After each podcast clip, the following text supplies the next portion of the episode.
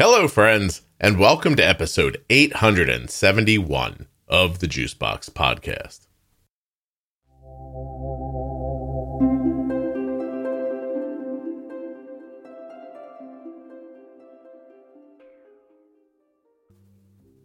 Welcome back to the Best of the Juicebox Podcast. Today we're revisiting episode 343.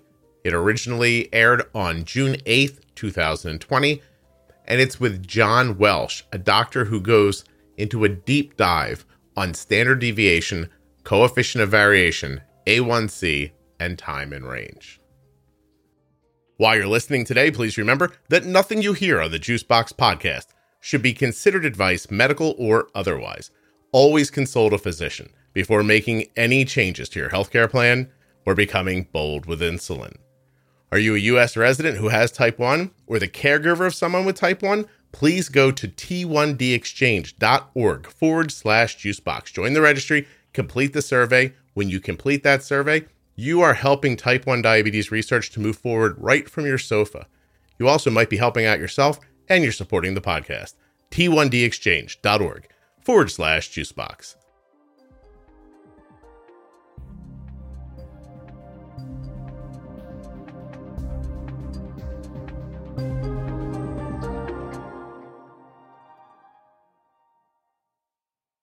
This episode of the podcast is sponsored by Cozy Earth. Now you can get 35% off your entire order at cozyearth.com just by using the offer code JUICEBOX at checkout. I'm wearing Cozy Earth joggers and a sweatshirt right now. These joggers are like the best. And uh, our sheets are super duper, super, super cool and silky and soft. Also from Cozy Earth. CozyEarth.com. Use the offer code JUICEBOX to save 35%. The podcast is sponsored today by BetterHelp. BetterHelp is the world's largest therapy service and is 100% online. With BetterHelp, you can tap into a network of over 25,000 licensed and experienced therapists who can help you with a wide range of issues. BetterHelp.com forward slash juicebox. To get started, you just answer a few questions about your needs and preferences in therapy. That way, BetterHelp can match you with the right therapist from their network. And when you use my link, you'll save 10% on your first month of therapy. You can message your therapist at any time and schedule live sessions when it's convenient for you. Talk to them however you feel comfortable text, chat, phone, or video call. If your therapist isn't the right fit, for any reason at all, you can switch to a new therapist at no additional charge. And the best part for me is that with BetterHelp, you get the same professionalism and quality you expect from in office therapy, but with a therapist who is custom picked for you. And you're going to get more scheduling flexibility and a more affordable price. I myself have just begun using BetterHelp. BetterHelp.com forward slash juicebox. That's BetterHelp, H E L P dot com forward slash juicebox. Save 10% on your first month of therapy. All right, let's talk about John Welsh for a second. John has type 1 diabetes. He's a physician and he works at Dexcom. And he's on the show today because I reached out to Dexcom and said, I want to drill down deep. I want to understand granularly the way smart people understand what is standard deviation. And I know that might be like you're like, oh my God, that's what this episode is about. But no, no, listen to me. What we're going to talk about today standard deviation we're really going to understand what it is and how they come to those numbers. We're also going to talk about coefficient of variation. Now, there's a lot of words you don't know, but by the end of this, you're going to understand. And you're going to understand why it's so important for you living with type 1 diabetes. After we get all this information into our heads, I started talking to John a little bit about how does he manage? What does he call success at the end of the day? And it wasn't as much about the numbers as you might think. But he really helped me to understand what these words that, you know, maybe don't make sense to us right away, just lay people, what they mean and how they're helping. You know, it used to be all about A1C, right? You just tell you tell people like keep your A1C here, this is what you have to do. But then all of a sudden you start hearing people talk about standard deviation and variability and this is going to help you to understand it even more. I had such a good time talking to John that it got away from me. I was supposed to talk to him for an hour, and like an hour and 20 minutes into it, I was like, oh my God, I got to let you go. He was like four minutes away from having to go to another meeting. And I was just like, oh, I'm sorry, go, go, go. I found this incredibly interesting. I hope you do too. Because I really believe that the concepts that John and I spoke about today are at the core, they're the basis, the bedrock of how you should be considering your health with type 1 diabetes. If you're looking for data to tell you how you're doing, these three things are a huge piece. You'll, you'll see. Please remember while you're listening that nothing you hear on the Juicebox podcast should be considered advice, medical or otherwise. Please always consult a physician before making any changes to your healthcare plan or becoming bold with insulin.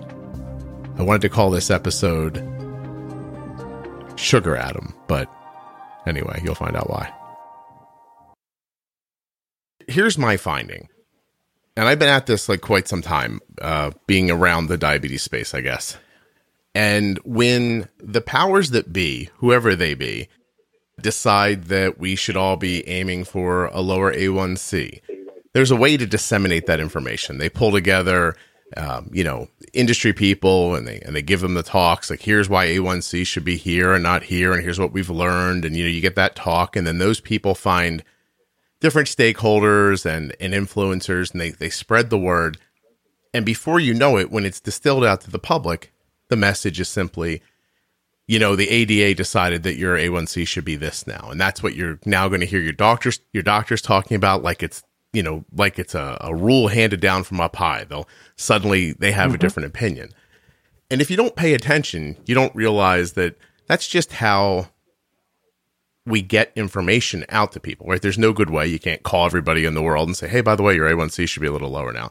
You do this. But often while we're spreading that information, it lacks real context. And when this happened recently, I'm going to guess in the last two years, when all of a sudden you started hearing your endocrinologist tell you, listen, it's really much more about variability, your standard deviation. Uh, and they started talking like that. There was no context with it again. And then suddenly everyone's just, you know, it, they're walking around like they've learned something and they say, uh, you know, A1C is not as important as standard deviation. And then all of a sudden the message becomes A1C is not important. And then it gets, it, it gets, you know what I mean? Like it gets ruined as people oversimplify things. And so I really want to leave this talk just backwards and forwards understanding standard deviation. And uh, when I reached out to Dexcom, I said, I need someone who can really do that and no pressure, but they said it was you. So. I, uh, I guess, you know, if, if you looked around Dexcom, you would say, all right, we need somebody who can tell stories, who can talk in a straight line, more or less.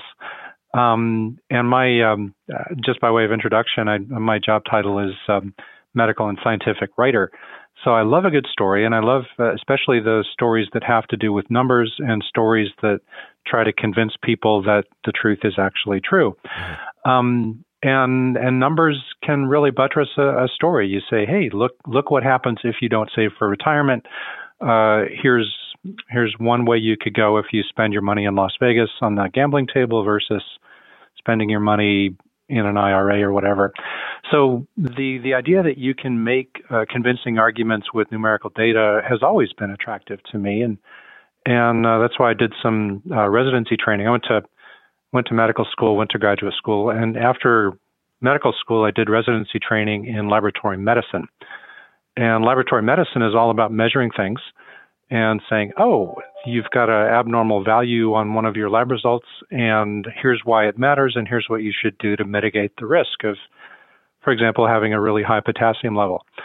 Um, so if you have good data, then you can make persuasive arguments and you can change people's behavior, hopefully uh, keep them out of trouble. In the case of a high or low potassium, you could save their life yeah. if you get the uh, the doctors to intervene uh, in the case of some really abnormal lab value that might come up in the hospital context. Um, the the bigger question about uh, about glucose values and standard deviation, we can get to that. But um, uh, you made the the broader point about uh, public health recommendations, and man, we are just right in the middle of public health recommendations uh, with with the pandemic because there's there's a lot of uncertainty, which is gosh, you know, how can I go to the concert? Can I go to the restaurant? Can I go outside without wearing a mask? And that uh, the recommendations that we've been getting from public health authorities have been um, a little bit discombobulated, maybe internally inconsistent, and um, kind of frustrating at times. But uh, I, am with you, though. The idea that we can provide uh, good evidence based recommendations with respect to uh, goals in, in managing diabetes is is a big interest of mine. I'm I'm all about uh, all about the numbers. Well, many many years ago, I came to the conclusion for my daughter that if I, I get what I expect is what I started thinking of it as. I, I realized I had Arden's high line set at 200, and I always kept her under 200. So one day I moved her to 180, and I was like, oh, I always keep her under 180. Uh, this is really interesting. So I kept pushing it down and pushing it down, and now my daughter's um, you know, range is 65 to 120. And mostly we keep it in there. And when we don't, it doesn't go that far out, right? It'll go to 150. That's usually, you know, like just now, eh, I'll use this morning as an example two slices of toast, an avocado, butter, and an orange. And her blood sugar went to 148 and it's coming back now. And it's not over That's a long terrific. period of time. Yeah, it's beautiful. Right. And so, her standard deviation will look bigger than someone else's. And I don't know if I'm making up things in my head or like, how is it possible that Arden can have a life like that, but her standard deviation could be higher than someone whose A1C is a point or two bigger than hers and who have swings that are far higher and last longer? And so that that's the one idea that keeps me focused on. I don't understand standard deviation or not. And then when I start talking about it with the people that I that listen to the show, I come to realize that everyone's sort of got that that confusion. So can we start very over simply and standard deviation as an idea is a mathematical issue. Is that right? Oh, um, it is. It's it's a number that is used to describe uh, a set of numbers. So uh, for the case of folks who are using uh, CGM, you might expect up to 288 um, numbers every day. And each number represents a glucose concentration. Um, and you can use words to describe that set of numbers, or you can use numbers to describe that set of numbers. The the average is a pretty simple number that uh, it's easy to calculate. You would add up those 288 values and then divide by 288 and then you get the mean. Um, in this case, it's the arithmetic mean. Uh, there's other flavors. There's the geometric and the harmonic mean, but we'll we'll leave those aside for now. But the arithmetic mean uh, tells you it's a measure of central tendency, where you might expect the average, if, if there is such a thing, an average value to fall. The standard deviation is is another number that's used to describe that set of numbers and it describes uh, the width of that distribution. So it it gives you an idea of how surprised should you be when a number shows up which is pretty far away from the mean. So here's I've got a um, got a wonderful document came out a couple of years ago that looked at uh, glucose concentrations in people without diabetes, and they uh, they came out with normal values and the normal value here for uh, glucose was pretty close to, where is it, 99. And they express this number, 99 is the average, and then they give you a plus and minus 7. That plus and minus 7 refers to the standard deviation. And the standard deviation, if you imagine a, a bell curve that you might have seen in, in school, mm-hmm. where the most popular value is right there in the middle, that's the mean value, in this case 99.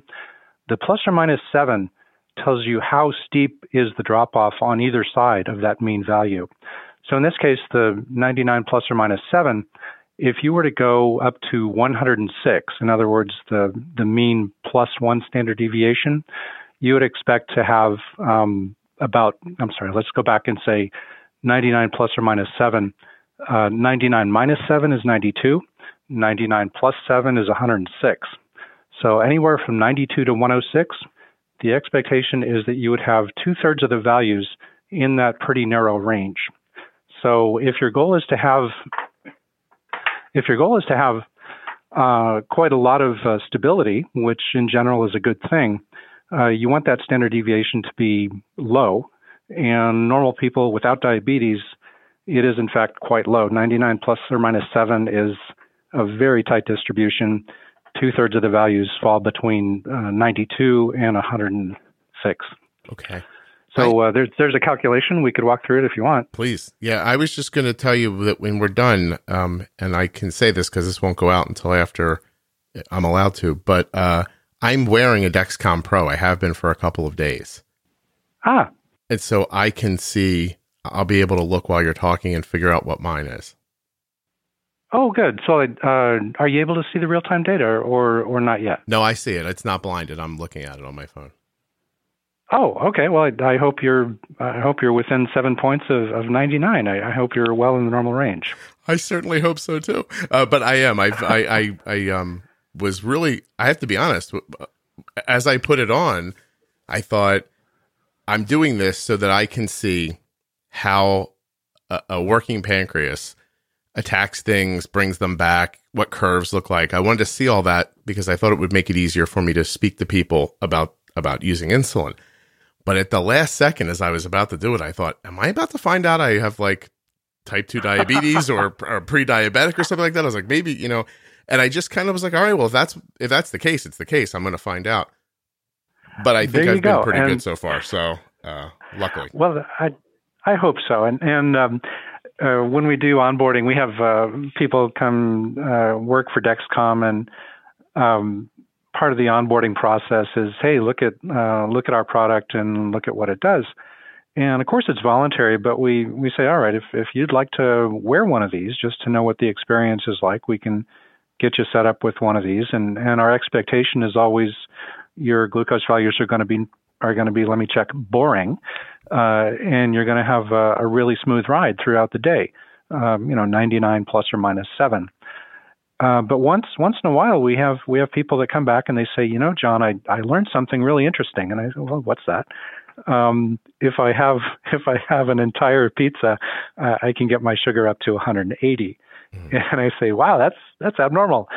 And so people learn uh, something even if they don't have a known diabetes, they can learn something about uh, diet and exercise. They, you know, I went for a long bike ride yesterday and I crashed. I went pretty low, and then I had the the Coca Cola or the the sugary drink, and then I saw my sugar zoom back up. So you can learn a lot, um, and that's a general truism that you can learn a lot just by looking. Yeah. Um, but Scott, I'm I'm pleased that you're wearing uh, one of the CGM sensors, and I hope you learned something. I really am. I'll tell you already. I had two pieces, smaller pieces of homemade pizza on Sunday, and three and a half hours later, I got a push up from the protein and the fat probably holding the uh, the the crust of the pizza in my in my system longer. That was fascinating. And this morning I had a breakfast that was just a, a piece of turkey and toast. People are like, "Oh my god, so boring." But uh, but I uh, I I smoked a turkey yesterday. It was so good, John. I wanted to have some sort of breakfast, so I took some turkey and I had a piece of toast this morning. And when I was done, I grabbed a navel orange. And when I ate the orange, it tried really hard to push my blood sugar up. Um, you know, not immediately, but it was it was drastic, and my body attacked the drastic rise so much so that I was 74 straight down for a second before I leveled right back out at 80. It was amazing. I went from 74 straight down to 80 and stable in a five in oh one, oh my gosh. in one five sec five minute thing. So I saw my body go, "Oh, that's a lot of sugar from that orange." And you know, he's already put this bread in here, I guess. You know, I don't obviously don't know exactly how my body's thinking, but but the idea was I was you know, I was starting to push up a little from the bread, not greatly, but then I think when I added the the simple sugar, I just I got a really quick response. So I'm noticing that that every time I press with simple sugar, my body comes back more aggressively than it does with more complex carbs. Yeah. You know, boy, that's interesting. And and other people have described it to me where they'll um, they might have some indiscretion. They'll say, "I'm going to have a 24 ounce Mountain Dew," and you slam the sugary beverage, and you get this wonderful increase in sugar, which you can feel, and life is wonderful. And then what you described with the orange uh, happens uh, happens in a very dramatic way, where the um, insulin kicks in and then the sugar plummets, and then all of a sudden you have the uh, the big crash after the the sugar high comes the crash, yeah. and that uh, I think that's a manifestation of uh, instability. Right. And um, same thing, you know, I'm I'm going to make a quick little analogy to the cruise control on your on your car. Um, what I hope for when I engage the cruise control on my car is is just a smooth ride. Um, and I don't want the car to be slamming on the throttle and th- slamming on the brake all the time. Mm-hmm. Uh, I just want to be going at 65 all the way home. Um, so I, I uh, I'm very sympathetic to your experience with uh, with uh, high amplitude glycemic swings. It's it's a common thing, especially in the world of type 1 diabetes where we're all taking insulin. Yeah, it's it's very interesting. I'll tell you and I'll then I'm going to let you get back to it, but the the other thing that happened that I really didn't expect but makes total sense is that for about the first 36 hours I wore it, every time I looked and saw my blood sugar stable, I had a horrible um, feeling of guilt. It was it was really interesting because my daughter's had type 1 since she was 2, she's 15 now. I have interactions with oh. tens of thousands of people who have diabetes and they all would just I don't. They would do anything to have that, you know. And it really, it really impacted me for uh, in the beginning. I just was, I felt very guilty for my pancreas working. It was a, a weird feeling. So, um, but I'm sorry, I shouldn't derail you because we're talking about something that's, you know, you don't think is complicated, but trust me, I do. So I, I shouldn't, I shouldn't distract myself. Um, but we were talking again about about people, you know, who have a functioning pancreas, and you said, you know, let's pick 99 as that as that that kind of center target and you can go to 92 or up to 106 and then explain again what i'm sorry where were you headed with that? Oh sure. Um, the value I'm, I'm, looking at a big article that came out a couple years ago. They looked at 153 people without uh, without diabetes uh, and they put uh, glucose monitors on them and they they collected a bunch of data. And so the question i guess the the first question is why would you care? Why would anybody bother uh, the answer is well, we we want to know what normal looks like, so we can decide if if a particular glucose profile is reassuringly normal or if there's something uh, going sideways on it. Uh, the 99 value from earlier is the mean. Uh, the standard deviation um, I gave you earlier is is seven, and that tells you something about how wide the distribution is. So one standard deviation on either side of 99 would go from 92 on the low side up to 106 on the high side. That uh, mean plus or minus one standard deviation, the expectation is that uh, two thirds of the values would fall in that uh, relatively narrow range. Uh, two standard deviations, uh, 99 plus 14 is 114, 113 on the high side, and then 99 minus 14, I guess, is 85. Is that right? On the low side. So 85 to 113, the expectation is that you would cover uh, an even higher percentage. I think 96% of the values would, would fall in that range. And if you go out even further to plus or minus three standard deviations, the expectation is that almost all the values, more than 99% of the values, would fall within three standard deviations of that uh, central value, the mean. Um, so that's um, that's it in a nutshell the calculation um, it's not difficult. It's it's not trivial, but it's not difficult. Um, I'm, I'm, not sure if your audience would be interested in in walking through it or, well, or just looking it up I, on. I'll tell uh, you right now, John. This is very much meant to be for people who are interested in that. So um, I have a, uh, uh, a group of episodes. There's about 20 of them. They're called Pro Tips, and they are deep dives into specific things about Type One. And this is this is one. So don't think of this as an interview as much as think of it as we are really trying to pick this apart, so that when someone listens through, like I'll be honest with you. Uh, in sixth grade, my guidance counselor told me I could take algebra. Halfway through algebra, I didn't understand algebra at all. And I thought, oh my gosh, I'm terrible at math. Uh, I dropped out of it it was a, a, bad decision because I, I followed a much simpler math track the rest of my time, which probably wasn't necessary. And just now, as you were talking, I, you know, you set up this scenario and the standard deviation was plus or minus seven. And you started talking about out one standard deviation, two and three, and it just started to make sense to me. So you're doing a good job. Okay. Yeah. Trust me, if I understood what you just said, everyone listening has a chance to, to understand okay. it as well. Well, you're you're very kind, and that's I'm very pleased to think that uh, we're we're making progress toward the goal. Then, Um, we can um, uh, I can introduce the topic again and, and say the standard deviation is just a, a, number that's used to describe a set of other numbers. Um, the standard deviation, there's a calculation for it. It's a little bit involved, um, but it involves uh, first of all calculating the mean for a population. Uh, the example that we used was the uh, the mean value for people without diabetes. It's 99. Mm-hmm. uh, you have quite a lot of values. Uh, you might have uh, thousands or, or, tens of thousands of values. Uh, and this is where it gets a little bit tedious. For every one of those individual values in the set that you want to describe, you have to calculate the difference from the mean. And the difference from the mean is either going to be a negative number or, or it's going to be a positive number, depending on whether the the individual value is higher or lower than the mean. Uh, you square that. So squaring a negative number gives you a positive number. Squaring a positive number gives you a positive number. So you're going to get another set of numbers, which is the squared difference from the mean. Um, and if you had uh, 10,000 values in the set, you're going to have 10,000 squared differences from the mean. You have to add them all up. You get a sum of squared differences, and then you divide it by divide it by the number of observations in the set minus one. So uh, it's it's a, a, pretty complicated when you try to describe it verbally. But if you were to look at it on a sheet of paper, you would say, "Oh, it's it's a series of steps. Uh, add up all the square differences from the mean, divide it by a large number, one less than the number of observations in your sample, and then take the square root. And then once you've taken the square root, bingo, there's your standard deviation. So it's um, uh, it's a few steps, but it's uh, something that uh, kids probably learn and then probably right. forget just as quickly as they learned it in um, in middle school or, or high school algebra class. So how does so the Clarity app like to simplify that all down? What is the Clarity app looking at when it tells me, you know, the the standard deviation is thirty five? What can you like? distill it? What is it looking at to make that decision without the without the detail? Oh, absolutely. So the uh, the statistics page um, for the Clarity app gives you some summary statistics, and just a quick little um, um, operational note. I wonder if you're able to see my page that I'm trying to share with you on the Zoom meeting. Yep.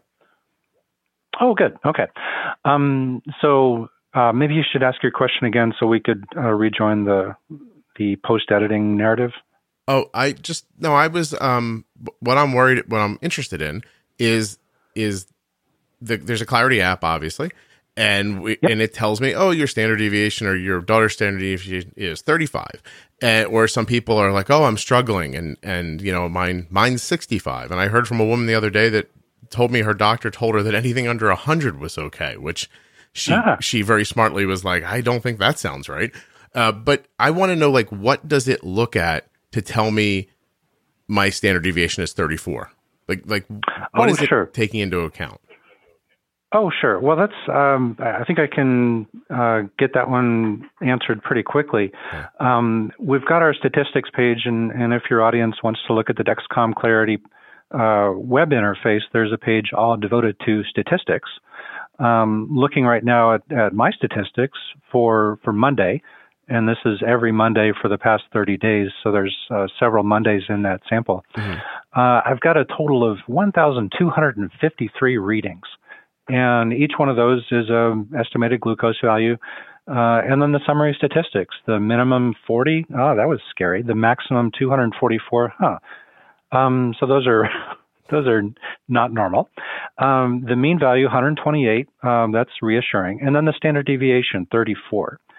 So to get that 34, uh, the calculation that I just walked you through, which is look at every one of those 1253 values, mm-hmm. get the difference from the mean. So do the subtraction 128 minus uh, a particular value.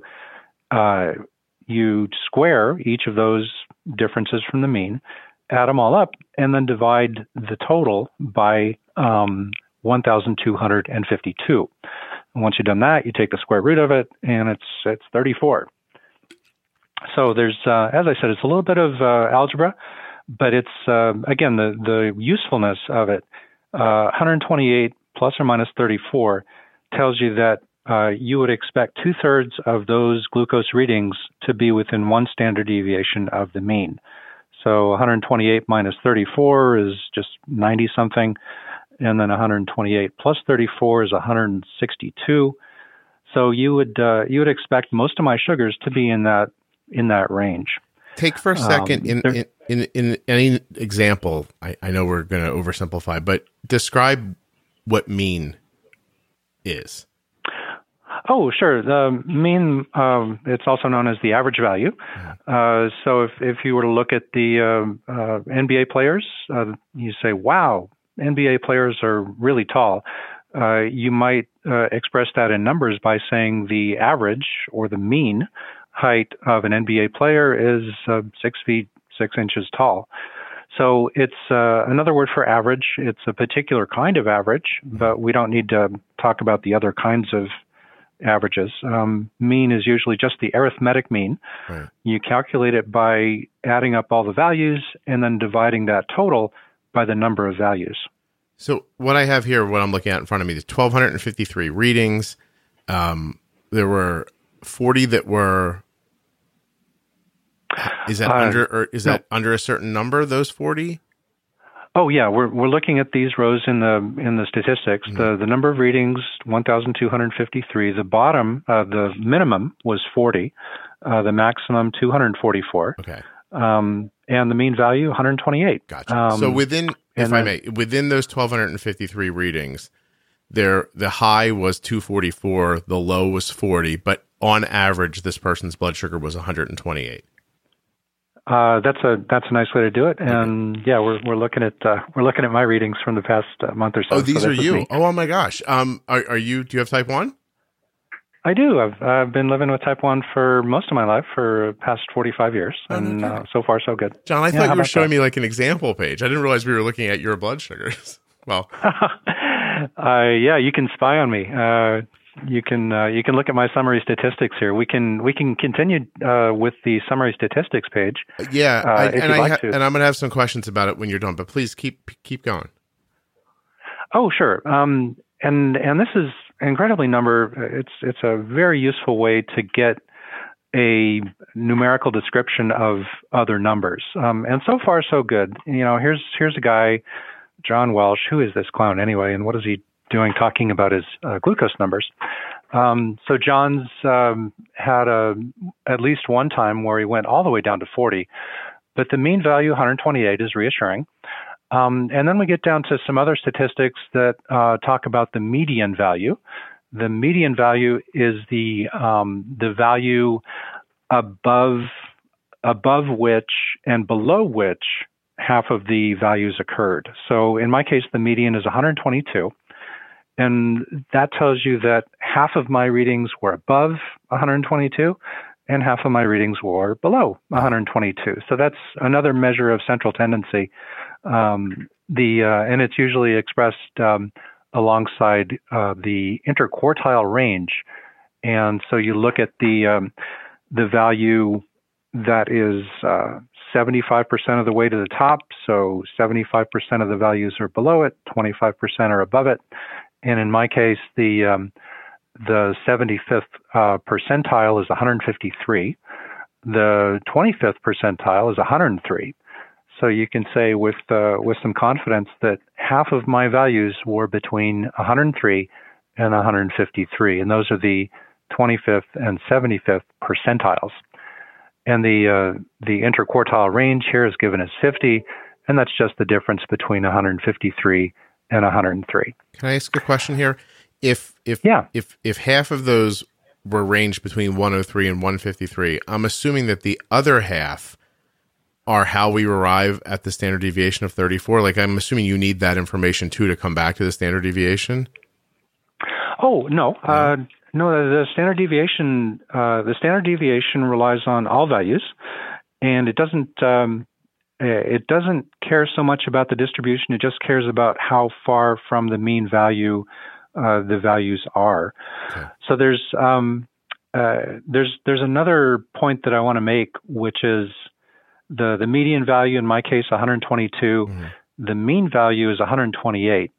Um, a lot of times those are very close together, uh, but sometimes they're very far apart, and and there's some special circumstances where the mean value is much much different than the median value and and we can talk about those if if you think it's interesting i wonder uh, what i do want to know is um is how much of sensor like so you know i've my daughter's been wearing a dexcom since seven maybe dexcom 7 or 7 plus back then and so Great. obviously we see things at every generation improve and improve and improve. But I could still say that for Arden in the first number of hours, you know, that you put on a new sensor, it's not as I don't know, it's not as tight with its understanding of your blood sugar as it maybe is on, you know, day two or like, you know, where there's a sweet spot through the middle where it's crazy. Mm-hmm. Arden uses a Contour Next1 uh, blood glucose meter, which is incredibly accurate. And for a large part of her sensor wear, the meter and the CGM are spot on with each other. They're within a couple of points. And when you're mm-hmm. managing type 1, there's a ton of like good feeling about that, knowing that, you know, she wakes up in the morning and it says her blood sugar is 96. Now, whether or not her blood sugar is really 85 or it's really, you know, uh, I don't know, 104, it, to me is of no real consequence. It's, it's in that space and I'm thrilled with that. Then I put it on and I don't have diabetes and I wake up and it says my blood sugar is 94 and I think, "Oh my god, I've been fasting all night and I'm 94." And I do a finger stick and I'm 85 it's amazing that those seven points to a person without diabetes is is it's a different impact than it is to a person with it, right? And so it is uh, seriously like I wake up in the morning, I'm 94. I'm like, well, I guess that's it. I'll just eat lettuce till I die. Like you know, like like it's just it feels like that immediately. And um, sure. but I take a but that same information coming from my daughter, I am completely comforted by, and not just comforted by it, but it leads me in my understanding of how to manage her insulin and, and to her health and everything. My question is, is that knowing that the sensor is a little, um, you know, on the, on the edges, it struggles a tiny bit more than it does in the middle. Is there something about my data that I can't look at too micro?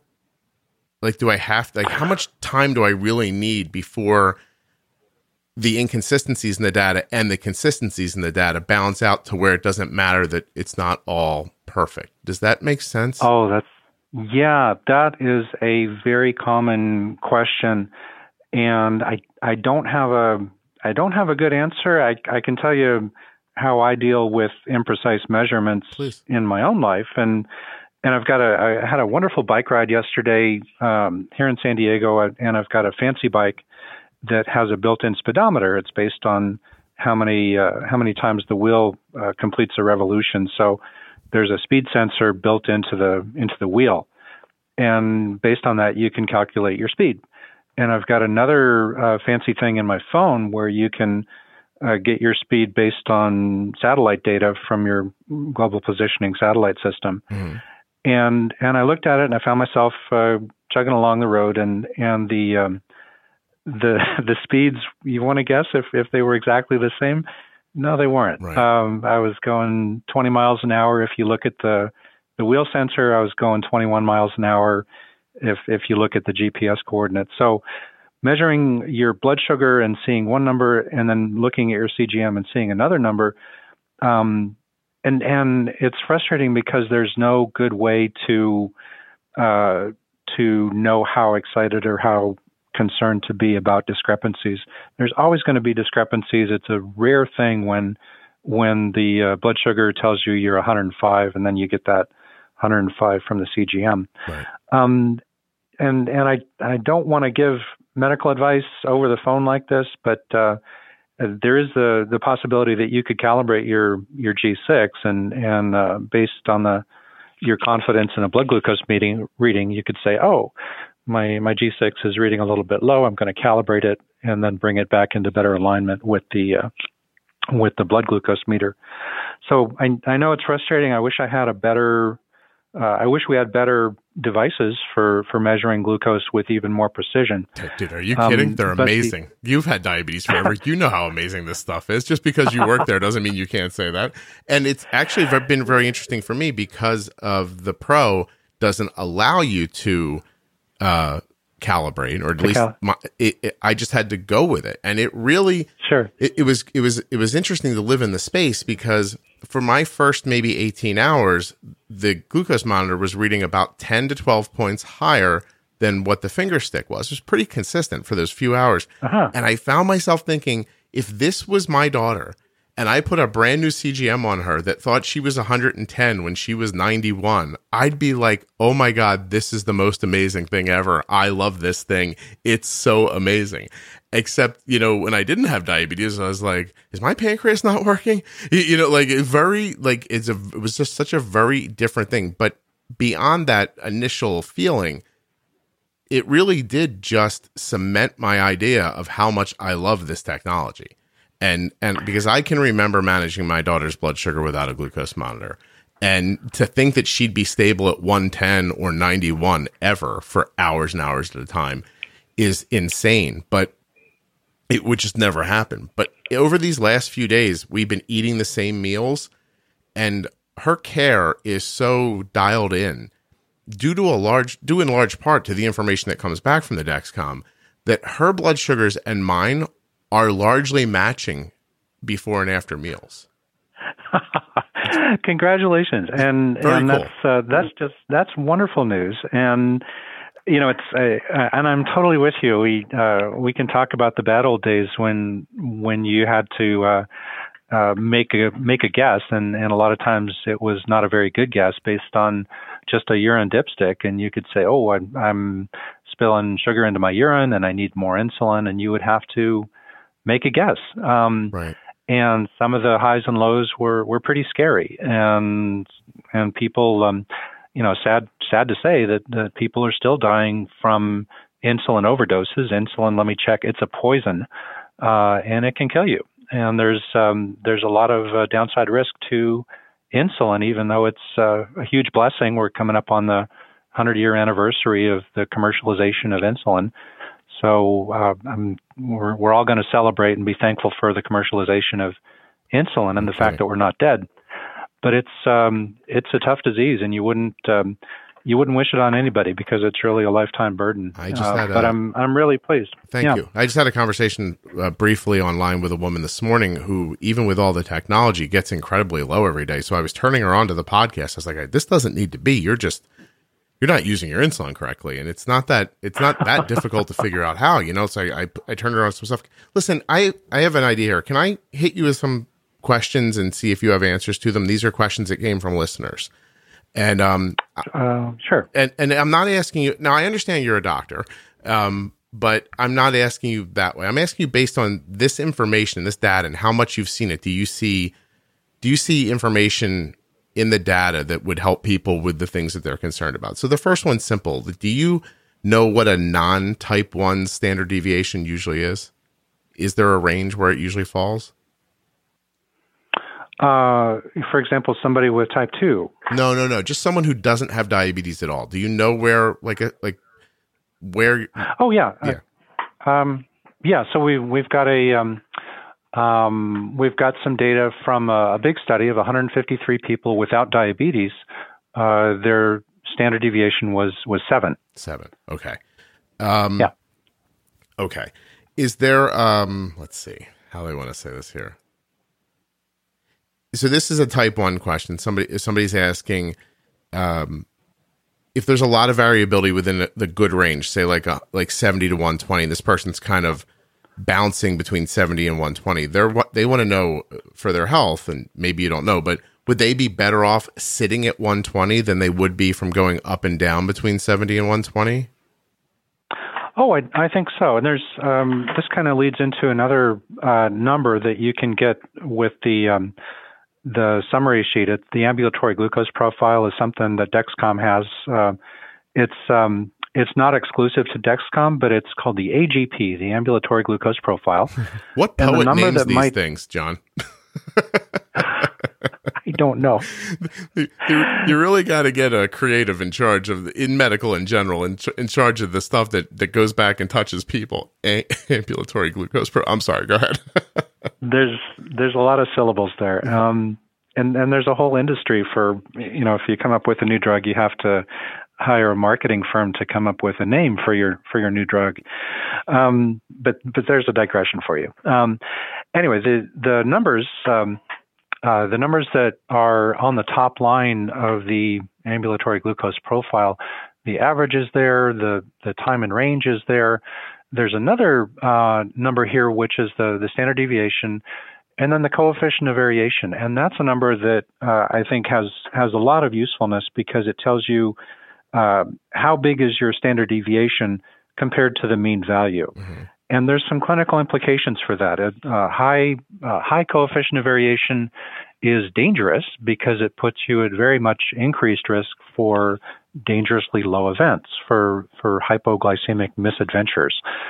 So the the coefficient of variation, uh, again, looking at my own data, uh, for the past 30 days, my coefficient of variation 31.3. And is that good or bad or indifferent? Uh, it's it's higher than I'd like it, um, mm. but is it dangerous? And there was a, a fun article, a fun, I don't know, but uh, useful anyways. The the useful article came out a couple years ago, and some folks in France and the UK uh, came out with an article in Diabetes Care, and they they said uh, CV uh, coefficient of variation of 36 percent is a threshold to distinguish between stable and unstable sugars.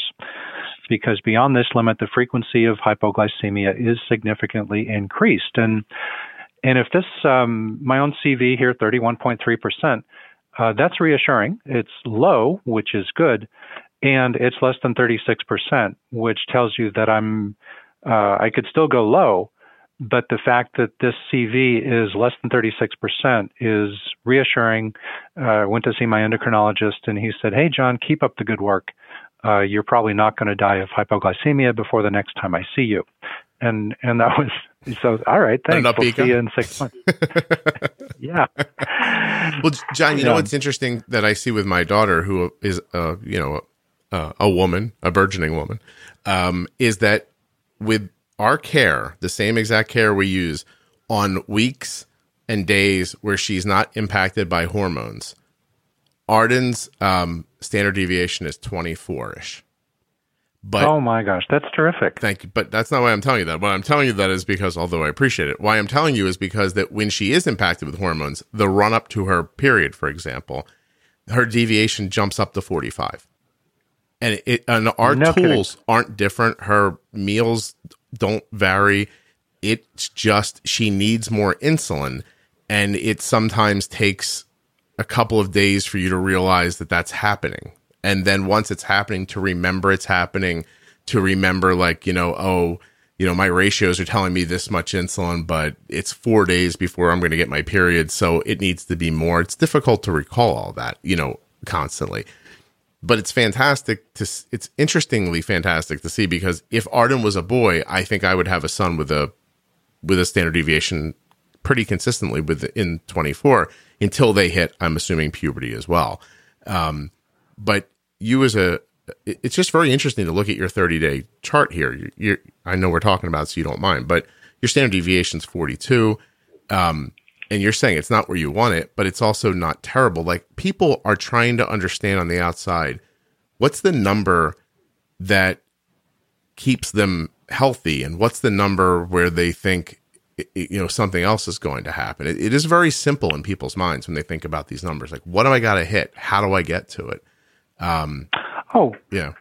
Yeah and i, I think um, if um, uh, the the more useful number and i think the one that is very convenient to have as a as a goal and is is the coefficient of variation and that's just a ratio. It's the standard deviation divided by the mean. Mm-hmm. um, and aiming for something less than 36% would be uh, would be a reasonable would be a, a, terrific goal. And if i were still seeing patients i would say here's uh, your your coefficient of variation is 40% let's look more carefully at the trajectories or, or, at the this is called a modal day plot. And i'm sure your audience has, has seen this. Yeah.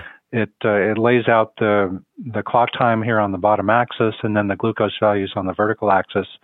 And you can see the median value here in the bold line right in the middle um, and then you can see the the shading here the blue shaded area uh, covers 50% of the values and then the area in between the dotted lines covers uh, 90%, or I'm sorry, 80% of the values. So uh, what what I'm looking for, what I would be looking for if I were looking at somebody else's plot, is uh, a smooth ride. And sometimes you can identify uh, parts of the day where the ride is pretty bumpy. Uh, for example, uh, after lunch, if if you're hmm. having lunch at your desk and you're not going for a walk and you're having the third slice of pizza, you might see spikes after lunch or dinner. Um, or you might see uh, plummeting lows after breakfast if you gave yourself too much insulin for breakfast, insulin to go with breakfast. Yeah. So I, am not um, the the standard deviation. If if you're always cruising around uh, a relatively high number like 170, the standard deviation is going to be bigger than if you're always cruising around at a much lower number like 110. Mm. so I'm um, the number that I think is more reasonable to target as a therapeutic goal is is the coefficient of variation. Okay, under 36. Uh, yeah, that's that seems to be the magic number, and that's the consensus, and and it's uh, it should be achievable if you if you just pay attention to parts of the day where you might be having a bumpy ride. You can look at your behaviors, look at your the response to your behaviors, and say, you know what, uh, I think I will instead of having three slices of pizza, maybe I'll just have one. Mm-hmm. So CGM can be a wonderful uh, motivator. It can inform people. It can uh, motivate and reward uh, good choices. So I'm. Uh, you can tell I'm a huge fan. I love evangelizing this stuff. But you can learn from. You can really learn a lot from the numbers, and the numbers can tell you if if you pay attention to them, to the numbers themselves, and also to the summary statistics like the standard deviation you can learn quite a lot from them. Oh, I'm I'm a huge fan. I don't understand it obviously nearly as well as you do, but I, I know what it tells me. So, for instance, after Arden's my my poor daughter one day is going to listen back to this and be like, "How much did they talk about my period on that podcast?" But um, after so the lead up to her period, there's like three or four days prior to it, she gets you know all of a sudden she needs way more insulin, and then in the first day or two of it uh, it happens still. But then there's a moment where it levels, like whatever happens is done. She's still, the period's still happening, but the, the hormonal impact seems to be gone out of her body. So let me give you an example because it just happened yesterday for her. In the last 24 hours, Arden's estimated A1C is five and her standard deviation is 24. Her average blood sugar is 98. But if I just go back seven days through her, um, you know, through this lead up to this period, estimated A1C 5.8, standard deviation 43, average blood sugar 119. It's and it's just the hormones. It's the lead up to her period. And so it, it's fascinating. And not that you don't know, but and then there's another time of the month where it happens again to her for 4 or 5 days. But just those just that week and then that other chunk. So basically what I think is about seven, eight, nine, probably 12 or 13 days of the month takes what would normally be, I, I think, a, a, a, an SD, and like I said, in the mid 20s, and an A1C closer to five than six, and it moves her A1C more towards like her A1C pretty much sticks at like 5.6. It, it doesn't move very much. Um, okay. It, it, it's just very, I, I don't know, like, I don't know what I would do before this information. Like, no lie, prior to it, I wasn't a different person, and we were not good at this at all. Just diabetes in general. Her her A1Cs were in the eights, and then I finally got them into the sevens just by having, you know, uh, better tools, an insulin pump, and a glucose monitor. But I still didn't understand it enough to turn it into real like success. You know, like like the idea of knowing sure. when to bolus and and that sort of thing. Um, but I know all that from this data now, and it's uh sure. it's incredibly beneficial. Absolutely. Well, I'm I'm I'm with you 100% on that, and I think for um, my own my own experience was um, in the the bad old days before CGM. I was poking my finger and and making a lot of guesses, and it really got me interested in in how the body works, and it was a great um, great motivator all through college, and uh, that was part of my story when I was applying to medical school. And I'm I'm not alone. There's a lot of uh, a lot of physicians who specialize in, in endocrinology and metabolism who also have type 1 diabetes. So um, my own story is, is, hey, this is really interesting. I want to learn about it and I want to go to medical school. And, and what do you know? The medical school here in town said, all right, um, all right, come to medical school and, and you can learn, um, you can learn quite a lot in medical school about, about the disease itself and about how you measure how you measure sugar and measure all the other important things that we care about in metabolism. Yeah.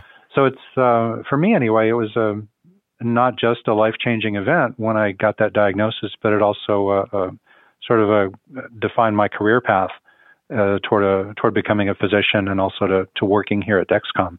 Yeah. Hey, so that, that's fascinating, and I, I'm afraid I'm going to start talking to you and then lose track of what we're supposed to be doing because I, I had questions and I almost answered asked them, and I was like, "Oh, don't do that." Um, what kind when you when you when this data is pulled together, given that there are you know blood sugar lags and meters aren't perfect and nothing's perfect, what what's built in to deal with the error? To like, how does it come to the number and and and take the the impreciseness out of it? Is it like like looking at yours for an example? Your standard deviation is 42. What if if if a Dexcom was absolutely perfect? If there was a, you know, if it wasn't technology but it was it was your, you know, I don't know, something organic that could know 100% for sure what all these measurements are in your glucose all the time. How far off do you think that number would be if you had perfection? Does that make sense? Oh, uh, yeah, yeah. You're you're hypothesizing that there is some there's a real answer. Uh, yeah, yes. there is there does exist some true number, and we're always trying to become more more accurate and getting closer to that true number. Right. Um, we are uh, we're never going to get there. Uh, you have to stipulate that. We're mm-hmm. always going to have some some wiggle uh, and some imprecision, um, and that's I think true because nothing on this planet is perfect, and and we have to.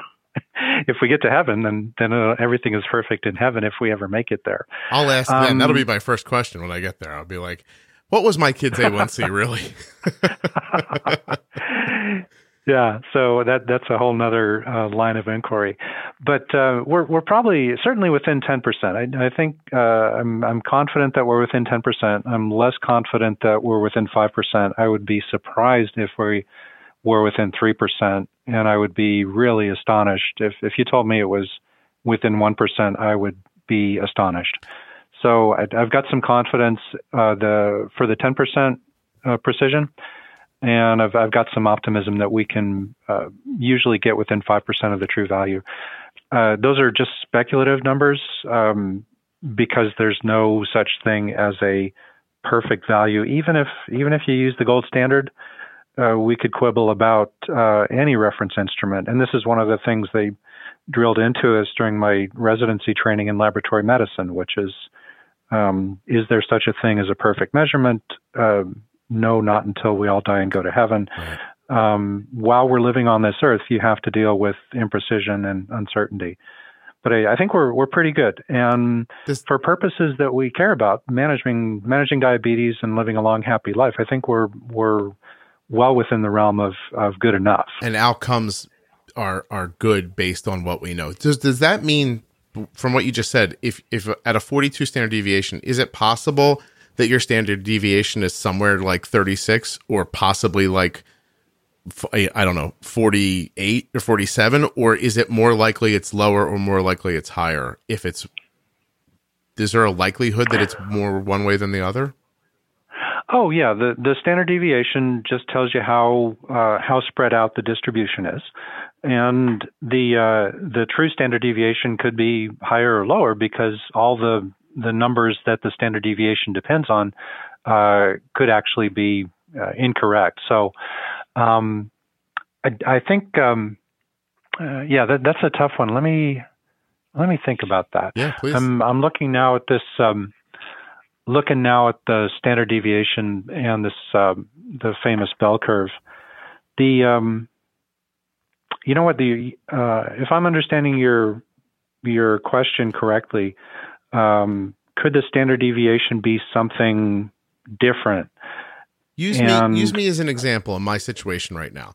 If I put on a sure. new CGM every 10 days, I, I wear three sensors a month, nine sensors over a three month period. If I look back at my 90 days, my standard deviation, if my if my sensor's reading just 10 points higher for the first, I don't know, just say 36 hours of every one of those things, am I more likely to look higher than I am or lower than I am because of that?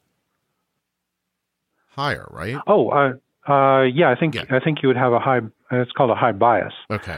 Um, yeah, but uh, your earlier question could the standard deviation be something other than the calculated result? I, I, I think the answer is no. Um, if if you gave me uh, uh, the numbers from one to five, could the total be something other than 15? And I would say no. Uh, the the total of the integers from one to five is is 15.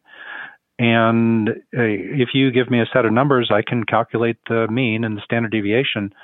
So I, I think the calculation that we've done here, uh, resulting in this standard deviation of 42, if if we did the math correctly, then the standard deviation is 42. Does the the I'm sorry, does the algorithm that's making this decision, does it scrub anything? Like, um, you know, like a compression load, does it see that and go, oh, we're not going to take this into account? Does it do any of that kind of stuff? Oh yeah, uh, and that's I think that's true. Uh, that's got to be true for Medtronic. Uh, it's got to be true for Abbott. It's got to be true for Senseonics and also for Dexcom. We've got um, we've got algorithms. Um, the signal that we are measuring is actually a voltage. It's a, it's, I'm sorry, it's a, a current. So the current is very low. Uh, current usually measured in amperes, and, and we're dealing with billionths of an ampere, I think a, a nanoampere or picoamperes, so incredibly small currents. Um, and the challenge for the engineers is to take that very small electrical current and translate that into a, a number that makes sense, a number of milligrams per DL. So that requires some uh, some engineering talent, and it requires an algorithm. And I, I, think that's part of the secret sauce that we have here at Dexcom. Medtronic, I, I'm sure they have a algorithm which is similar but slightly different, and and the same for Abbott and the same for Senseonics. And that's true uh, whenever you're measuring something and saying what you're measuring you know, for the example of your uh, oven, if you're cooking your uh, cook, making your cookies, uh, you're measuring temperature. Uh, what you're really measuring is the height of the mercury in the thermometer, and the trust is that that's uh, a good representation of your temperature. And then going back to the bicycle uh, speedometer example, what it's really measuring is how fast the wheel is turning, and you're translating that revolutions per minute into a, a speed. So uh, it's it's a challenge to take a very small electrical current and turn it into a glucose value, and but that's uh, that's what we do, and I think that's what all the manufacturers have to do. It's amazing. And listen, we're one rabbit hole away from wondering if we live in a simulation. So let me ask a more concrete question. I'm ready, John. John, in, in in thirty more minutes, we're going to be like, we're probably in the Matrix. Uh, so, uh, sure. Just a real quick one. Canadians or people who are using other scales, did they multiply their standard deviation by 18 to get their answer? Um, like this person gave me an example, said their last standard deviation in Canada was 1.6. Do they multiply right. that by 18 to get the number that the way we're talking about it right now? Uh, they sure would, yeah. So the, the units for standard deviation um, the standard deviation here in the U.S. is milligrams per DL. Mm-hmm. Um, outside the U.S., uh, the standard deviation is, is millimoles per liter, and the conversion factor is is 18. Okay. Uh, so the standard deviations would be um, less by a factor of 18 in uh, places where they use millimoles per liter. The and and that's a, a good point. Thank you for bringing it up. And the point is that what would not change is the coefficient of variation. So if, if you were to take all my numbers, or if, if I were lucky enough to be a Canadian and measuring my sugars in millimoles per liter, um, I would still have um, this coefficient of variation of 31.3%. That would not change. I see. Because you're dividing um, milligrams per DL uh, in the numerator, milligrams per DL in the denominator and those uh, units would would cancel them out. Coefficient of variation, there's no units for that. It's it's just a percentage. I'm glad you said that, or some person in Saskatchewan was going to take their coefficient and multiply it by 18 and and, ah. and panic. no, no, that's great to know. And and thank you for knowing it. By the way, when I asked the question, I appreciate that. Oh, it's a good one. You know, if you if you go to uh, if you were to travel to Japan, you would trade your dollars for yen, and and you would find yourself a hundred times more wealthy um, because you can buy uh, you can buy about a hundred yen with a dollar. But wait, everything's a hundred times more expensive. So, well, so let me make sure I'm understanding exactly. So, coefficient of variance variation we're talking about. Under 36 really lessens your possibility of low blood sugars. Um, standard deviation shows us how much stability we have, right? Like, like our keeping mm-hmm. our variability lower. What is A1C measuring? Oh, like um, in, in, terms of our health. Sure. Oh yeah, A1C. There's uh, I I love A1C. I want to strangle it and drown it in a bathtub. I uh, A1C has been with me for a long time. It's a biomarker. It's um, hemoglobin. Obviously, is the protein that fills up your red cells. It's got the the red color because it's got iron in the middle of it. It's got an iron atom, and it's the same color as rust. Um, the uh, hemoglobin A1C, the A part of it refers to the A chain. Uh, there's an A chain and a B chain. Um, the hemoglobin A1 refers to the uh, the first amino acid in the A chain of hemoglobin, and the C refers to the isoform. If if you want to know, it refers to the isoform of altered hemoglobin that travels on uh, chromatography. Anyway, uh, that's that's the long answer. The short answer is that hemoglobin A1C is a um, abnormal form of hemoglobin that has a sugar atom stuck onto it. And having that sugar, I'm sorry, sugar atom, it's a sugar molecule okay. stuck onto it. Um, and it's it's a nice indicator of how your ambient glucose concentrations have been going over the past two or three months. The downside of having a high A1C is that um, hemoglobin A1C molecules behave a little bit differently. And they're also uh, markers that things are going haywire in other parts of your body.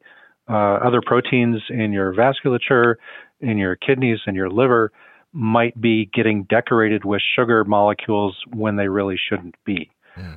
So uh, having having a very high hemoglobin A1C number tells you that quite a lot of your hemoglobin molecules are traveling around with this kind of gooey, sticky sugar molecule stuck onto them. Um, I, I, as I mentioned earlier, I, I it's uh, it's not my favorite biomarker. Uh, mm-hmm. What's your favorite biomarker, John? um, there's there's ways that you can fool the hemoglobin A1C test, and we can talk about those. Uh, there's some some people have problems with red cell production or red cell destruction that would throw it off. So you can really be misled by an A1C number. It can be too low, and you can say, ah, you're doing just fine. Your A1C is in the normal range when it should be much higher. And then on the flip side, you can see an A1C. Uh, some people have A1C values that are unexpectedly high compared to what their average glucose values are. Mm-hmm. So it can it can mislead you in a couple of different ways. Um, I'm a much uh, much more enthusiastic about just using the average glucose value that you get from a CGM system to okay. assess the adequacy of your glycemic control. Is that okay? Uh, you know, it's interesting. You made me think of uh, last year. I suffered. I had my ferritin was very low, and it's it. You know, at first everyone the doctors thought I had cancer and we did all these things and it turns out I just had low ferritin. And so I got an infusion of, of, um, uh, what do they call it? It's, uh, I can't think of it now. It's iron and it's a, it's a mix. It looks like a rusty bag of water and, um, and it popped it back up. But during that time, uh, what I was told was we can't trust your A1C right now because of your low ferritin. And I was like, huh. Uh-huh. And I uh-huh. didn't dig too deeply into it, but something you just said now made me think of it again. Um, and then it made me think about how, you know, measurements, right? And we you always get, um, you could use anything as an example. My daughter uh, has hypothyroidism, but when we first figured it out by her symptoms, the doctor's office looked and said, "Well, she's low, but she's in range. We don't want to do anything." And we mm. made them give her, uh, you know, the hormone. Then, because we had an uh, experience with my wife who was low in in range, and they would never help her, and it really hurt her over time. And so it made me wonder, especially for, you know, uh, women in a menstruation age, is it possible that they have an A1C that looks better than it is if they have lower ferritin? Just like there you go. Mm-hmm. There you go. There's that's another of all the ways that A1C could be misleading. That's one. Um, that's uh, that's that's one of them. And I'm thinking um, my own experience, I used to be a really avid blood donor, and and I thought, oh, you know what? If I if I were to donate two units of blood, and then wait around for a couple of weeks, and then get my A1C measured, uh, that would falsely lower the A1C because as soon as I donate two units of blood, my uh, my bone marrow is going to wake up and say, "Oh my gosh, John, you did something either stupid or crazy or or really altruistic by donating those two units of blood. We have to ramp up production, and we're going to flood your system with brand new red cells." Mm. So after two weeks after donating the blood, um, I would have uh, a population of red cells which were relatively young and had not had a chance to get glommed onto by the sugar molecules, and my A1C would be uh, falsely low. And I say, yep, I can sure game the system that way. And that's the same for people who undergo acute blood loss. The A1C would be um, falsely decreased within a couple of weeks once the red cell production line kicks into gear. And then uh, people who have um, uh, shortened red cell lifespans, uh, there's there's some conditions uh, a lot of syllables, but uh, hemoglobinopathies. If your hemoglobin, if your red cells are are not up to the task, and if they're prematurely destroyed, you would have a very low A1C, and it would be misleading if you were trying to manage diabetes based on that. No kidding. So, okay, so you as a person who's had type one for a long time and is a physician, and I think it, it, we didn't really dig into it, but it sounds like you used to help people with type one as well when you were practicing. Is that right? Oh, you know, um, indirectly, I I, uh, I, specialized in laboratory medicine and also anatomic pathology. So I would okay. uh, I would look at disease and I would measure disease, and then I uh, uh and then I went to uh, anyway. So I, I, never directly took care of people who okay. were uh, who needed insulin management. But for yourself, uh, then let me just ask yourself. Then I guess it makes more sense. It, with your background and how much time you spend digging around in this data, how do you measure your success? like which one of these eh, eh, i know there's going to be a grouping of them here but but can you tell me what you look at every time you look at your data just to when you want to look and go oh i need to do a little more a little less like what what is it you're where do you focus and is there any way to put them in descending order oh um well i i i'm i'm getting old every if you wait long enough everybody's going to get old um i i used to worry quite a lot about my a1c and and now i I really don't care. I, what I focus on mostly is is the average glucose, and the the example that we're looking at now is uh, 133, which which is wonderful. Um, and beyond that, I I try not to rank myself. I try not to compare myself to my peers. Uh, here at Dexcom, we've got some um, some very talented folks with Type One who are uh, even more dialed in than I am. If it if it seems like I know what I'm doing, there's people down the hall who are even better.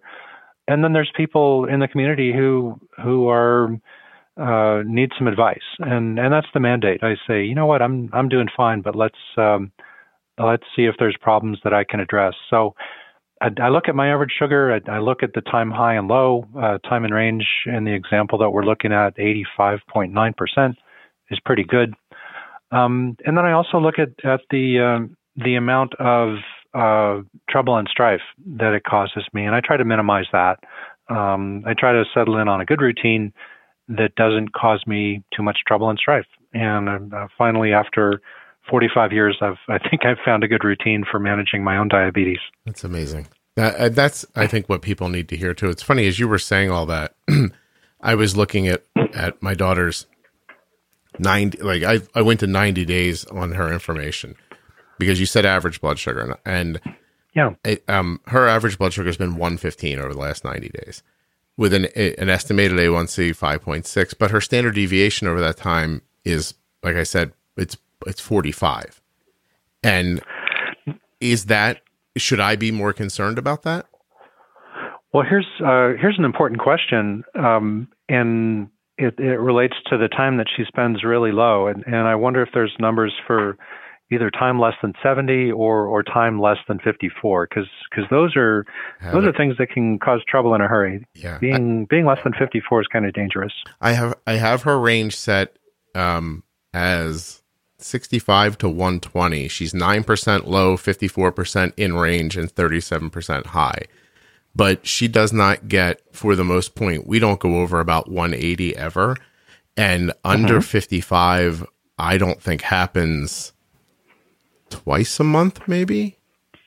And okay. not for long periods of time. Not like under 55 and falling where people are running around the house, you know, looking for the will and stuff like that. Just, you know, like right. a dip down that you caught a little too late and uh, and it, it'll go to 55 and hang and come back up. But yeah, we don't let her there sit under that number. Um, but I look at her standard deviation all the time, and I, I I'm always just like, uh, that's where I need to do better. But like I said, you know, for half of the month, that standard deviation is 24, and then mm-hmm. during her, you know, her hormonal times throws throws that number off. Like, is that number less scary because she's a girl than it would be if she was a boy? I know that's a weird question, but but because of I, you know what I mean? Um. Well, I I I don't know if I'm uh, I'm gonna take issue with your premise. I uh, what you told me was is that number scary, and I I I don't think so. I I don't think that's a scary number at all. Uh, just based on the fact that she is uh, so dialed in that she has um, almost continuous awareness of of where she is. Um, and she's got uh, good access to uh, to her family and to you, and and good access to uh, to Candy if she needs it. So uh, it doesn't sound like she's in harm's way uh, at all. Um, the the thing that um, you know there's there's some things that are um, absolutely dangerous. Uh, one is one is going low and finding yourself waking up with a crowd of people trying to resuscitate you is, is a terrible misadventure because you you went low and you ignored the symptoms. And guess what? You had a seizure you lost consciousness you bonked your head and now the EMTs are out. That's a scary misadventure. So I uh, I think if um, and you told me earlier she's she's had it for uh, quite a long time. She was diagnosed when um, she was um, two, and she's going to be sixteen next month. Okay, uh, so fourteen years fourteen years into it. Um, hopefully, all the autonomic uh, counter-regulatory hormones are, are, intact, and I hope they stay that way. So the hypoglycemia awareness, uh, I, I, hope, is uh, fully intact, and the counter-regulatory hormones that that would kick in to bring her sugar back toward the normal range, I, I hope, are intact. The um, the coefficient of variation you mentioned earlier, the standard deviation uh, for your daughter, and and remind me of the coefficient of variation. Oh, let me get it for you. It does uh, similarly change with uh, with what's happening in her. I have it at 90 days as 39%. In the last and 39. Week, in the last week 36%, mm. but if I go into just the last 3 days where like I said the impact from hormones is gone, it's 30%. Oh, okay. Wow. So sometimes, uh, sometimes it gets above that uh, arbitrary number of, of 36%. So there's some stretches of time where the variability is uh, is in excess. And it's it's important to note that. So my daughter now for over six years has had an A1C between five two and six two, and we don't sure. restrict her diet in any way. So she'll have pancakes, you know, uh, for breakfast on a Sunday morning uh, just as easily as this morning. Like I said, she had you know an avocado avocado toast, and so you know she she's all over the place with what she eats. She'll have nights where she just has a big salad for dinner and nothing else. Last night she had some turkey and a small amount of potatoes, but when dessert came out, she wasn't interested. And so she's I would I call I would call her eating healthy and varied. Um, and not excessive. She's not a sweets person. Like she's she'll trick or treat, but that's to hang out with her friends, and she comes home and doesn't know mm-hmm. what to mm-hmm. do with the candy. You know, like that. That's sort of an idea. Um, but you know, I'm trying to talk through her to everybody so that everybody can kind of get a feeling for how they should feel about this information for themselves personally. Um, sure. Yeah. Well, there's um, there are some things, um, and and we we spend a lot of time looking at data here. We've got some data science people who built our career on looking at data. There's a couple of comments that might that might be helpful, and one is to um, to look for opportunities to lower the standard deviation, lower the coefficient of variation.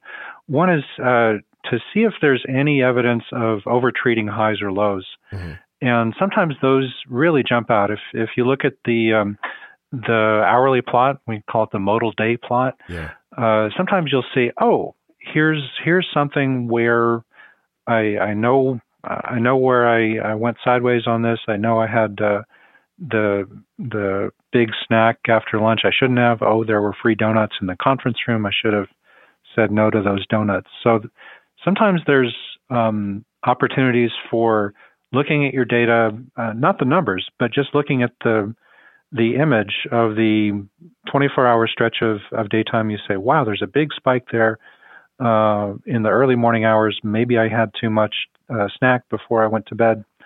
Maybe I had too much. Uh, my own case, I had uh, a habit of taking too much fast acting insulin uh, to cover breakfast, and I would always go low around nine o'clock in the morning. Mm-hmm. So, um, being uh, looking at the data uh, not just as numbers but as a, a, graph can be very helpful, and it can reveal opportunities for uh, making adjustments. And if uh, if the standard deviation is in in the high range, if the coefficient of variability is in the high range, then it deserves some some careful consideration about wow, this is a bumpy ride. Are there any particular times of the day that you would like to address with your um, uh, and might be really amenable to to making thoughtful changes. Can, uh, can I ask, uh, given how the numbers are calculated, if how much is that all? Uh, what's my question? Are any of the numbers based off of the the range that I've set up? So, get, keeping in mind that my daughter's range is on my phone, it's sixty five to one twenty. On her phone, I think mm-hmm. it's seventy to one thirty.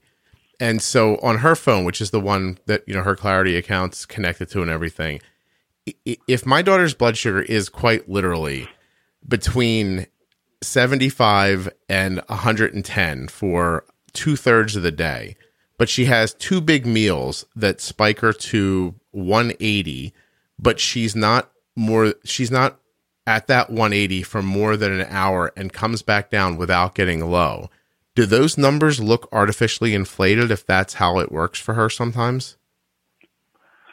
Um, the uh, uh, I think your question is what are the numbers that you see in the in the clarity report or the clarity summary, and uh, the the time in different ranges you can you can set those. You can customize the ranges that you want to see for, and you can do that in the daytime and the nighttime. So my the so ranges that if yeah. I changed her range, I, this might be a stupid question, but if I pushed my daughter's high number up to 180, would her standard deviation fall? Oh, uh, no, it would not. Okay. Uh, no, the standard deviation doesn't care whether a number is in the range. The range that you set is is pretty arbitrary. Mm-hmm. Uh, you can you can turn that dial up or down. Uh, the the range that you set within Clarity just tells you when are you going to get beeped and what are the summary statistics for time in range going to look none like. of the data is uh, based uh, off of those ranges. Got it. That's okay. right. Great. That's right. The the standard deviation, coefficient of variation, those numbers are um, those are not subject to change by just changing the uh, the alerts or the uh, the target ranges. I see. Okay, um, and they're based off of what quote unquote normal would be. Is that right? Oh, um, actually not. The no. the normal range I, I, mentioned earlier. The the normal range um, is is no more than 120. Okay. Um, and at at the moment, I'm just leaning over and checking my sugar right now. Uh, is it's 109. Um, but um, for the most part, having having a sugar of 150 would not be concerning, I don't think, for any endocrinologist. If if you were to cruise around at 150 all day, every day, mm-hmm. uh, the endocrinology community would say you're doing a good job. Your A1C is likely close to seven percent, and your risk of long-term complications is close to baseline, is close to what the non-diabetic population would have. So that would be very reassuring, even if you're having a abnormally high glucose number. I got a mm-hmm. I got a call once. I I did uh, some lab tests and uh, for a different occasion, and the nurse called me up and said, uh, "John, I've got some very concerning news. Your your glucose is 123." And I thought, well, well what's concerning about that? and and she said, well, it's it's higher than normal. And and I said, well, I have type one diabetes. And and as soon as she heard the fact that I had type one diabetes, she said, oh, well, you're boring. Have a nice day. Goodbye.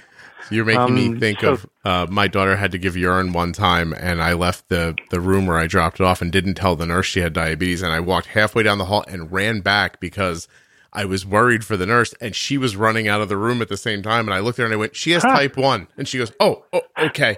And then she, she she goes back in the room. Um, let me re-ask my question because I have it in my mind, and maybe uh, I, right. might ask another dumb question here. Trust me, it's very possible. I'm ready. So, so Arden's blood sugar does sit in the 80s for most of the time, but sure. and and like I said, sometimes she'll hit 180 on a couple of meals.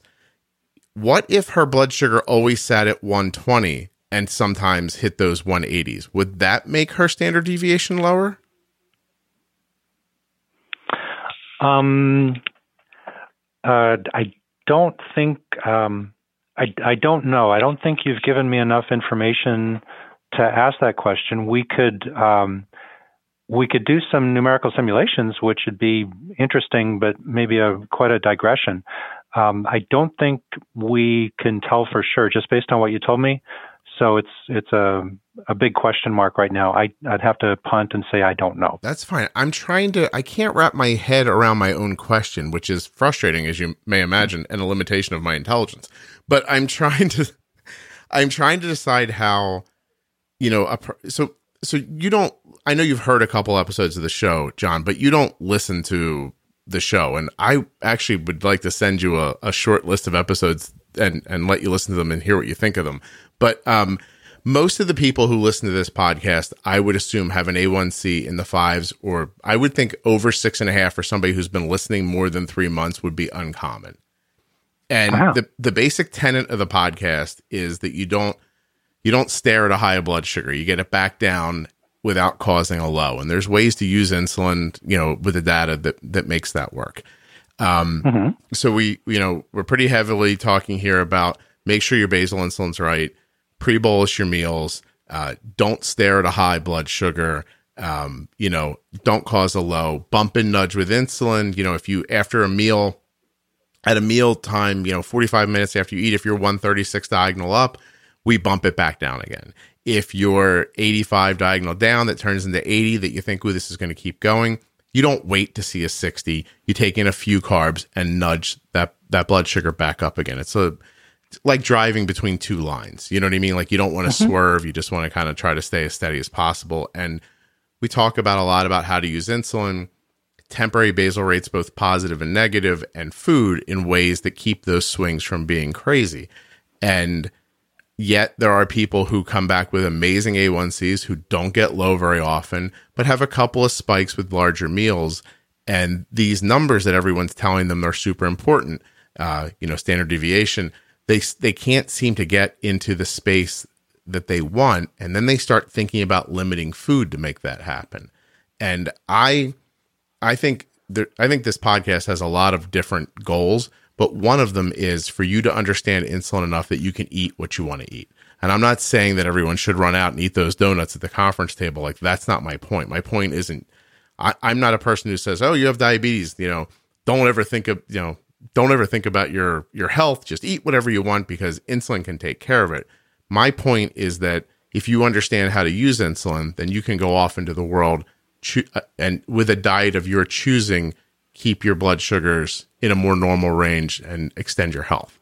Um, but i'm baffled a little by my daughter's standard deviation. All the other numbers make sense to me but that one number i can't wrap my head around. Um, that's all. Yeah, and and you mentioned um, you mentioned the hormonal changes that come by every month, and and sometimes the uh, the good control becomes uh, more of a challenge, obviously, mm-hmm. And the coefficient of variability goes up, and and then unfortunately, the having a high coefficient of variation gives you a, a higher risk of of symptomatic or potentially dangerous lows. Mm-hmm. But but uh, so it's it's especially important to to have that awareness of of misadventures on the low side, um, especially during that time of the month where the the swings are especially high amplitude. Yeah. Um, the um, but the goal is, as you said, I, I, think the goal is to to spend most of your time um, out of harm's way and to live a long, happy life where your retinas, uh, your retinas last your whole life, and your kidneys are going to last your whole life, and you're going to die with all 10 of your toes uh, where they belong at the end of your feet. So uh, it sounds like she's uh, well on the way, and especially the education that you've been giving her and the insights that she's been getting from from CGM. I agree. Uh, sound like Thank they've you. been tremendously helpful. I appreciate it. John. I just did something that I'm so I feel badly about, but because you're sharing sharing your screen, I can't see my screen, and I just realized that I've had you on for an hour and 20 minutes. I'm so sorry. I didn't even I am really enjoying this and I didn't I didn't recognize about the passage of time. I hope I haven't kept you from something. You're not just being polite to me. Oh, Oh. well, let me. You know, I think I had something at. Uh, I did have something else on the calendar, and I hope I'm not. Um, let me check my little Outlook here. You can see my calendar. Uh, there's something coming up at uh, at noon, so maybe we ought to. I'm going to uh, let you go is what I was going to say. Yeah, 100%. I Oh, just right. I just looked at my phone to look at that, something about Arden to say to you and I was like, "Oh my gosh, uh they're I'm, I'm you're going to crucify me. I've been I've had you way too long."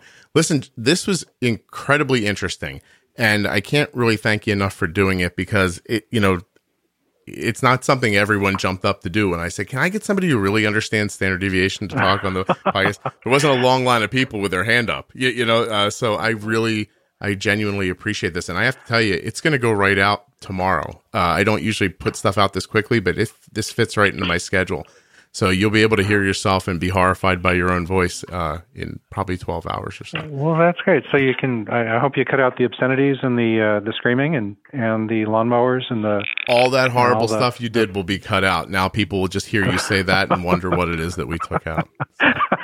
Um, Uh, Scott, what a pleasure! I, I enjoyed speaking with you. Thank you for uh, thanks for reaching out, and I'm I do uh, boy Dexcom is great. I, I'm just surrounded by really smart people who love uh, who are really bought into the mission. It's it's a good company, it's a good product, it's a good mission, and and I it's nice hearing about your own experience and and your daughter as well. I hope you have a uh, a long happy life with uh, with this thing that nobody wants, but we're doing the best we can with type one diabetes. You're very nice, John. But to think that you're not going to get drugged back on this podcast at some point is uh is not reasonable. I'm going to get you back here at some point. We'll find out more about you and your diabetes one day.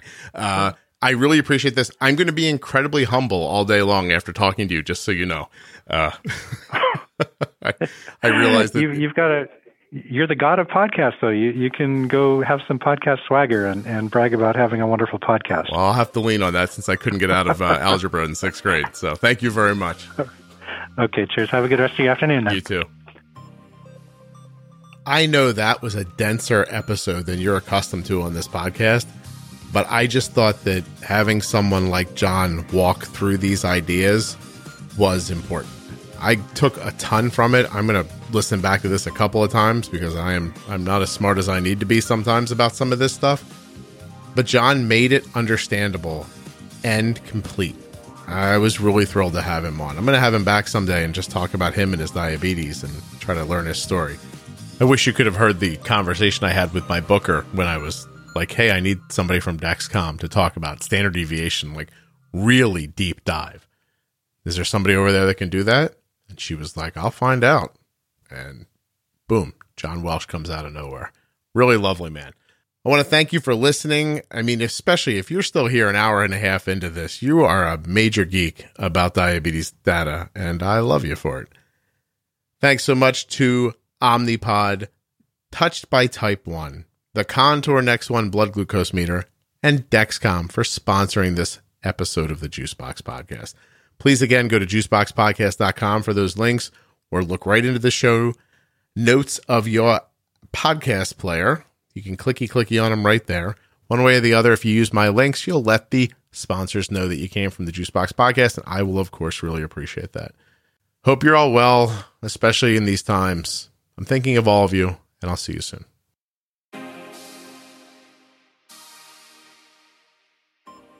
I hope you enjoyed this episode of Best of Data, Data, Duda, Data. People love diabetes data. This is a all-time favorite episode of The People. Would you like to save 35% on this sweatshirt that I'm wearing here or these silky joggers? Am I rubbing my legs while I'm saying it? I'm not going to tell you because it sounds creepy, but they're super soft. CozyEarth.com. Save 35% at checkout with the offer code JUICEBOX. And of course, you can get 10% off your first month of therapy at betterhelp.com forward slash juicebox just by going through that link. That's all you have to do. Thank you so much for listening. I'll be back very soon with another episode of the Juicebox Podcast. If you enjoyed this conversation and you're not in my private Facebook group, it's absolutely free and I think you would love it. Juicebox Podcast, Type 1 Diabetes on Facebook. Private group, 35,000 plus members. That's over 35,000 members. Tons of conversations, opinions, perspectives, and great conversation. Absolutely free. Go check it out.